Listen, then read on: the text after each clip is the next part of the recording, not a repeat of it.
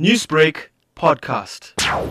From uh, last night, we've learned that the strike is over, and uh, it was effective uh, since Monday. But uh, on uh, last night, uh, last night it was declared over by the concerned group of employees. What sort of agreement was reached? The memorandum was served to management, and uh, of course, all the issues raised in the memorandum are yet to be interrogated again with the concerned group of employees. At this point in time, we are yet to sit around the table to negotiate all their demands. So, how many staff members are we looking at here that have decided to embark on the strike action? Predominantly concentrated around Gauteng. The courts or the lower courts in Gauteng were the most affected at 35%.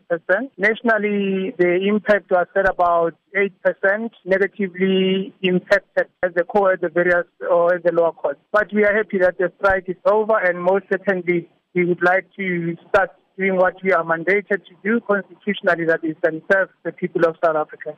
Justice delayed is justice denied, of course.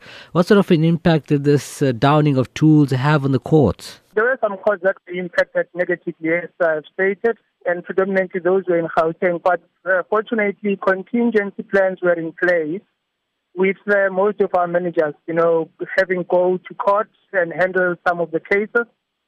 But with the concerned employees going back to work, we hope that that backlog will be dealt with. Newsbreak, Lotus FM, powered by SABC News.